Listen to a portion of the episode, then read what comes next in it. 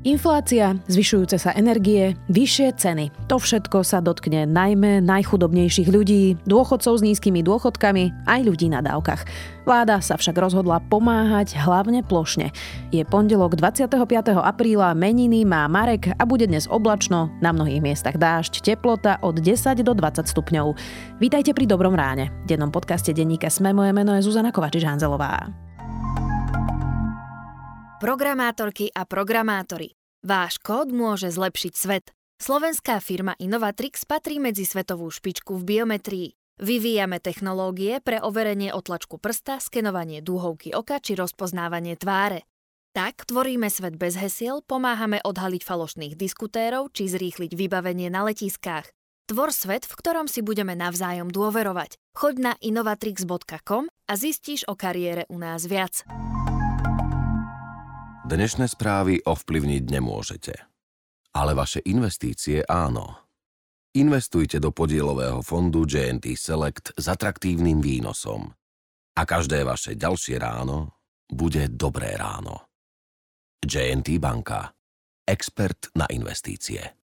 S investíciou do fondov je spojené aj riziko.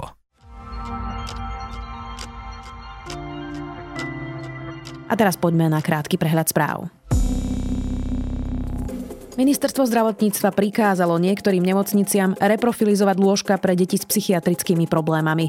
Ich nedostatočné kapacity totiž po pandémii ešte viac zvýraznila vojna na Ukrajine. Nemocnice vyčlenia do 20% zo svojich kapacít určených pre dospelých pacientov, teda z akútnych lôžok psychiatrických oddelení alebo kliník.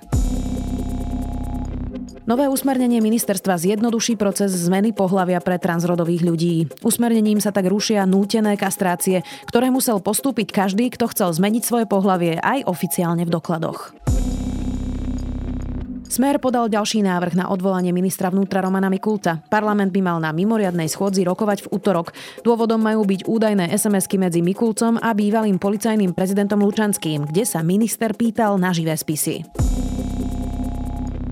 V piatkovom dobrom ráne sme nesprávne uviedli, že respirátory sú povinné ponovom len v lekárniach, ktoré sa nachádzajú v nemocničných zariadeniach. Z vyhlášky ale vyplýva, že respirátory sú povinné vo všetkých lekárniach, nielen nemocniciach. Za chybu sa ospravedlňujeme. Viac takýchto správ nájdete na sme.sk.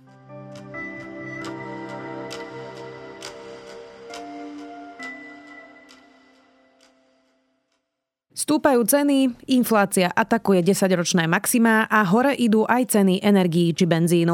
A hoci to pocítime všetci, najviac to zasiahne chudobných ľudí. Rodičov samoživiteľov, dôchodcov s minimálnymi dôchodkami, viac početné rodiny s deťmi či ľudí na dávkach.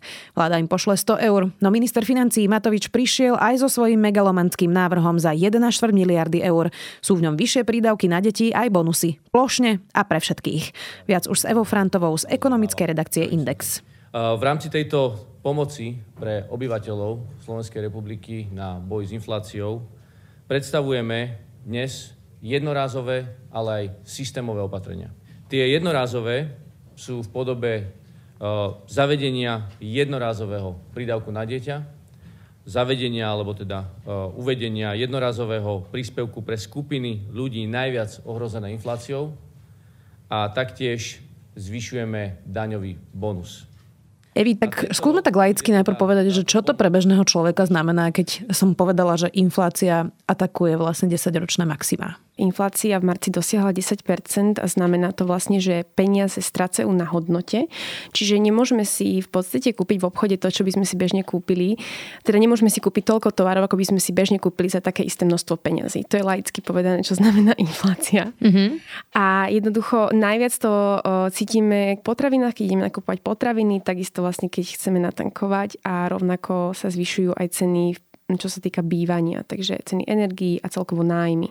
Čiže v podstate všetky základné veci, ktoré ľudia bežne potrebujú k životu, sú v súčasnosti drahšie. Pre niekoho, kto má možno e, viac ako priemerný zárobok, dajme tomu, ja neviem, 2000 eur, tak si trošku prosto ukrojí asi z nejakého komfortu, ale toto najviac asi zabolí možno nejakého dôchodcu, ktorý má 300 eurový dôchodok? Áno, presne, lebo ľudia, ktorí majú vyšší príjem, míňajú aj na rôzne veci, ktoré nie sú v podstate nejaké esenciálne, hej, čiže idú napríklad do divadla, do kina, ja neviem, na kozmetiku a podobne. A keď chcú ušetriť, tak ukroja z týchto vecí.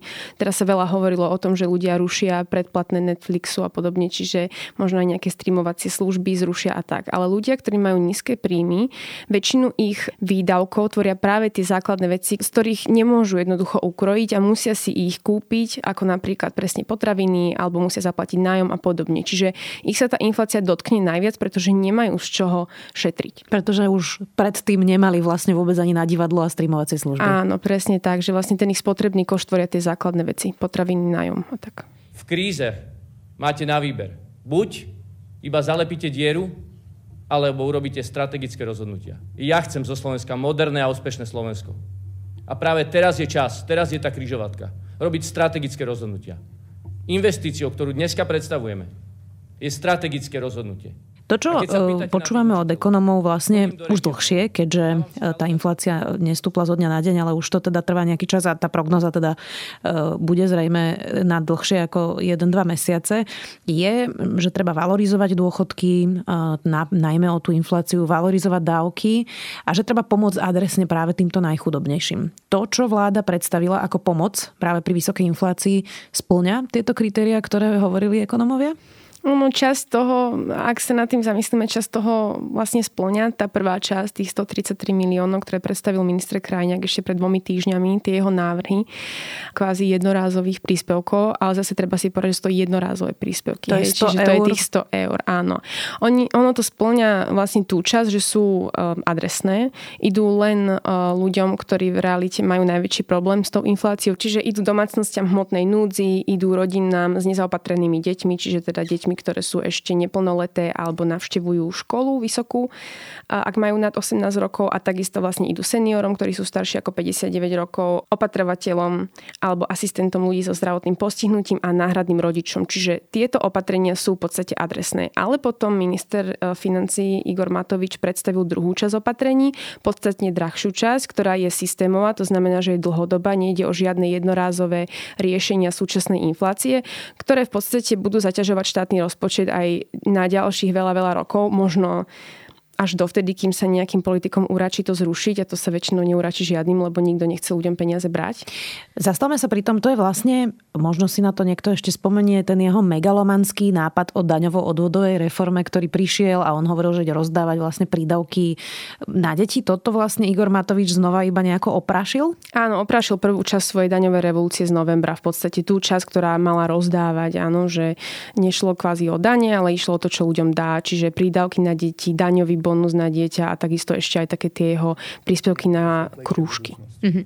Tak som povedal, keď si rodiny vydýchli pri stabilizácii cien elektriny na 3 roky a vedia, že nebudú platiť viac, nech sa budú ceny vyvíjať akokoľvek, tak odnes si slovenské rodiny môžu vydýchnuť a žiť s vedomím, že Slovenská republika je zrejme, alebo bude v Európskej únii zrejme najprorodinnejší štát lebo jednoducho bude podávať najsilnejšiu, najpevnejšiu pomocnú ruku rodinám s deťmi. Padla na tej tlačovke podľa mňa je úplne legitímna otázka, hoci často zneužívame Borisa Kolára a počet jeho detí, ale, ale sedí to, že či teda dostane Boris Kolár tieto prídavky pre všetky svoje deti. A k tomu smerovala vlastne tá otázka nie k Borisovi Kolárovi, ale k tomu, že či rozdávame teraz peniaze aj naozaj bohatým rodinám. A či to teda treba. Rozdávame pretože rozdávame peniaze všetkým pracujúcim rodičom. Dokonca Igor Matovič chce zrušiť aj takúto podmienku, že dnes vlastne, ak chce niekto dostať daňový bonus na dieťa, tak musí dosiahnuť určitý príjem. Nemôže vlastne zarobiť 1 euro mesačne a už dostane daňový bonus na dieťa. Ale Igor Matovič vlastne chce zrušiť aj túto podmienku, čiže v podstate áno, dostane daňový bonus každý pracujúci rodič, aj taký, ktorý tie peniaze vôbec nepotrebuje a inflácia sa ho v podstate ani nedotkla. Hmm. Ty si povedala pracujúci rodičia. A to je inak také úskalie, ktoré býva často lákavé pre politikov, aby to bolo niečo zásluhové. No ale my máme aj nepracujúcich rodičov a tí sú práve najchudobnejší. Mm, je to adresné práve to tým, že to nedáme tým deťom, ktoré sa majú vlastne najhoršie? Jediné, čo im ide dať Igor Matovič, že to zvýšenie prídavku na dieťa, na ktoré majú nárok aj nepracujúci rodičia. To je vlastne tá jediná vec. A zároveň on teda tvrdí, že týmto bude motivovať rodičov pracovať, pretože to môžu dostať už od toho jedného eura, ako som spomínala, že tam nebude tá horná hranica. Mm. Ale áno, je pravda, že tieto dlhodobé opatrenia nie sú pre deti, ktorých rodičia nie sú v práci. A sú najchudobnejšie. Áno tie bariéry e, pre niektorých tých rodičov sú často neprekonateľné, takže e, asi by bolo treba ešte viac opatrení, aby si každý tú prácu mohol nájsť, ale to je iná téma, ako máme dnes. Má toto šancu prejsť? Veď predsa napríklad koaličná strana SAS dlhodobo hovorí, že takúto neadresnú plošnú pomoc nepodporí za žiadnych okolností. Áno, strana Sloboda a Solidarita sa takto vyjadrila. Vo štvrtok na tlačovke sa ostatní traja koaliční partnery vyjadrovali, že oni veria, že sa podporí dobrú vec a stále sa oháňali takými tými sloganmi, že podporujeme rodiny, rodiny a dávame deťom a rodinám, takže sa to musí podporiť, ale spoliehajú sa na to, že ich podporí opozícia, ak ich nepodporí koaličný partner. Pravdepodobnosť je podľa mňa celkom vysoká v súvislosti s tým, že opozičné strany už asi tri alebo ja neviem aj mesiac kričia, že by sa mala riešiť inflácia a mali by sa dávať nejaké peniaze ľuďom, ktorí to naozaj potrebujú. Dokonca Robert Fico sa nechal počuť, že by sa malo dávať plošne 1500 eur. Čiže uh, je možné, že opozícia tento návrh podporí, ak to nebude SAS. Čo by bolo porušenie koaličnej dohody? Tak. Nevnášajte medzi tieto tri strany, ktoré tu nestoja a SAS konflikt. Nie je nie je. My spolu rokujeme, aj tie rokovania, áno, boli náročné, boli vecné. Verím, že tie rokovania dokon, dokončíme tak, že to spolu v parlamente schválime. Tak povedzme si ešte presne, že ak by to teda prešlo, aké sú tie sumy, ktoré teda tí pracujúci rodičia teda dostanú? Je to naozaj niečo signifikantné, čo prinesie do rozpočtu takej bežnej slovenskej rodiny nejaké zásadné peniaze, alebo rozdávame omrvinky a dokopy nám to dá strašne veľký koláč peňazí, ktoré sme mohli použiť lepšie? No tie daňové bonusy sa celkom zásadne zvýšia. Ono teraz uh, daňový bonus sa uh, určuje, jeho výška sa určuje na základe veku dieťaťa. Je to rozdelené do troch kategórií. Dieťa do 6 rokov, do 15 a nad 15 rokov a tam je to rôzne. Je to od nejakých 20 eur po 40 eur. A toto by sa malo navýšiť až na 100 eur vlastne budúci rok v januári. Čiže myslím si, že keby som mala dieťa, tak mi to, čo si aj pomôže a všimnem si to, nie je to parcentov. A takisto aj ten prídavok na dieťa sa zvyšuje na 100 eur, čiže to je tiež celkom dosť veľké navýšenie, ak sa na to pozrieme. Ten prídavok na deti je dnes vlastne 25 eur mesačne, ak áno, sa nemýlim. Áno, áno. Poďme ale ešte k tej valorizácii alebo k tomu, čo vlastne navrhujú niektorí ekonomovia, ale ostatne napríklad aj prezidentka Zuzana Čaputová. Tá napríklad vidí riešenie v príspevku na bývanie, ktorý v Česku celkom dobre funguje a nemajú ho len ľudia v hmotnej núdzi, ale môže ho presne poberať aj napríklad rodič samoživiteľ, ktorý proste dostane príspevok na to, aby si vedel zaplatiť eh, nájom, ak má príjem do nejakej hodnoty. Toto je úplne pase, o tomto sa vôbec nediskutuje? Príspevok na bývanie vôbec nepadol v tej debate, čo je zaujímavé, lebo sa to veľakrát spomínalo a presne v Česku to už funguje. Ale čo hovoria napríklad odborníci je práve zamerať sa už na fungujúci systém rôznych sociálnych dávok, ktoré na Slovensku máme a snažiť sa tieto dávky nejakým spôsobom valorizovať. To už ako to nastaví vláda je skôr na tej vláde, ale že máme tu už systém, ktorý ide ľuďom, ktorí potrebujú nejakú pomoc a tento systém by sa mal valorizovať na základe inflácie. Dnes napríklad sociálne dávky sa síce valorizujú, ale valorizujú sa raz do roka na základe zvyšujúceho sa životného minima. A to je v júli, to je vždy v júli. A to životné minimum sa zvyšuje na základe dvoch rôznych akože koeficientov, povedzme, ale vždy na základe toho nižšieho. A jeden je raz životných nákladov nízkoprímových domácností a druhý ten koeficient je e, čistý peňažný príjem na osobu. No a vyzerá to tak, aj Rada pre rozpočtovú zodpovednosť sa vyjadrovala, že tento rok zrejme bude vlastne nižší ten e, čistý peňažný príjem na osobu a nie ten rast nákladov e, nízkoprímových domácností. Čiže zrejme sa vlastne ani tie dávky nezvýšia o toľko, koľko by sa mali na základe inflácie a preto tam treba urobiť nejaké zmeny. Čiže že vlastne ako keby tá valorizácia nebude dostačujúca a nebude teraz hneď. Mm-hmm. To hovoríme napríklad o dávkach hmotnej núdzi alebo práve Áno. tomu opatrovateľskému príspevku a prípadne dôchodkom. Áno, a dôchodky sa zase valorizujú trošku inak. Oni sa valorizujú raz do roka v januári. Valorizujú sa o priemernú infláciu prvého pol roka predchádzajúceho roka. Čiže napríklad tento rok sa valorizovali, ale o priemer inflácie minulého prvého pol roka minulého roka. Rozumiem. A v tom Áno. prvom pol roku bola inflácia nižšia, Áno. takže to úplne nereflektuje realitu. Vôbec. A bude to reflektovať realitu až budúci rok v januári, keď vlastne teraz dôchodcovia majú ešte 3 roka čakať s takýmito dôchodkami a nejako prežiť situáciu, aby v januári mali dôchodky vyššie. Je to teda dosť neskoro. Treba ešte povedať, že dávka v hmotnej núdzi pre jednotlivca je dnes okolo 60 eur a keď je teda ešte 10 až 15% inflácia, tak to je naozaj zásadná vec pre ano. niekoho, kto má vyžiť za mesiac zo 60 eur. Áno, áno, presne tak. A v podstate v súčasnej situácii to vyzerá, že sa s týmto nejde nič robiť, čo je teda zaražujúce. Máš nejaké vysvetlenie, vy, že prečo? Je to nepopulárne. Dôchodcovia, tí boli viac v záujme politických strán, to rozumiem, aktívni voliči, chápem to, ale tá dávka v motnej údzi napríklad, to sú naozaj najchudobnejší ľudia na Slovensku, ktorí sú na okraji záujmu a tie dávky sa stále len škrtali, tak teraz sa asi nedá predpokladať, že ich budú zvyšovať. Nie, mne to príde také, že oni sa snažia osloviť čo najväčšie publikum a stále hovoriť, že myslia na viacerých a na veľk- väčšie množstvo ľudí, ktorí má tento problém a mám taký pocit, že keď budú spomínať rodiny s deťmi a rodiny s deťmi a tých je tak strašne veľa, tak sa im to lepšie predá, ako keby to fokusovali len na nejakú úzkú skupinu ľudí. Aj keď ich je veľa, keď sa nad tým zamyslíme, ľudí, ktorí sú v hmotnej núdzi, nie je málo, ale stále ich je menej, ako keď zoberieme všetky rodiny s deťmi a budeme im rozdávať plošne peniaze. Ostatne ale to vidíme aj v okolitých štátoch. Nie? Toto robí Polsko, toto robí Viktor Orbán, takže je to aj politický nástroj. Áno, je, je, je. Na to, akože to prejavujú tie svoje sociálne cítenie a nielen nad tými úplne, čo nemajú nič, ale vlastne nad všetkými, ktorí e, majú akékoľvek nejaké výdavky a treba podporovať presne demografiu a takéto tieto reči, čo stále vlastne hm. hovoria. Inak vyššie prídavky naozaj aj podľa výskumov nezvyšujú demografiu v štáte, takže to úplne matematicky nesedí.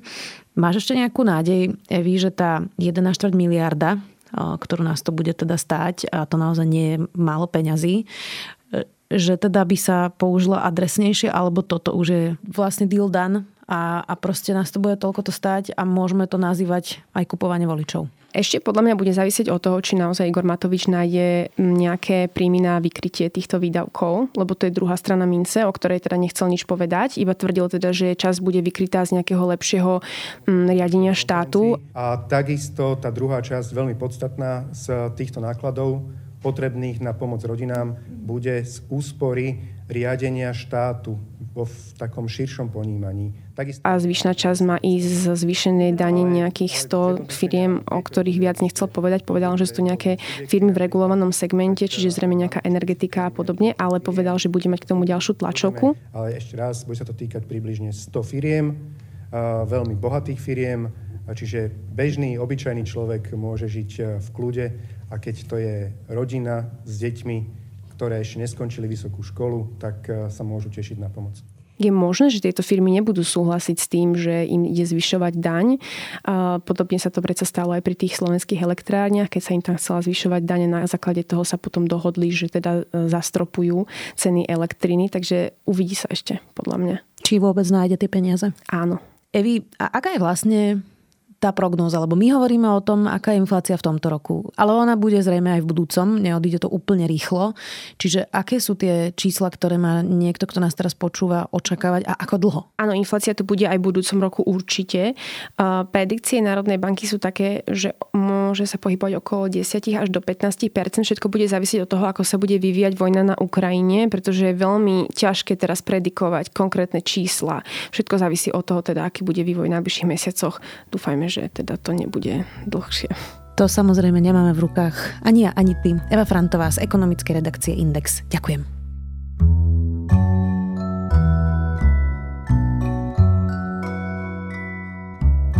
Môže výber jedla ovplyvniť váš mozog? Môže vaša dieta ovplyvniť napríklad demenciu? Alebo sú to len populárne bas články, ktoré vám majú predať čučoriedky ako superpotravinu, ktorá pomáha zlepšovať pamäť? Odpoved na to nájdete v článku The New York Times, ktorý je môj zaujímavý tip na záver. Želám vám úspešný týždeň.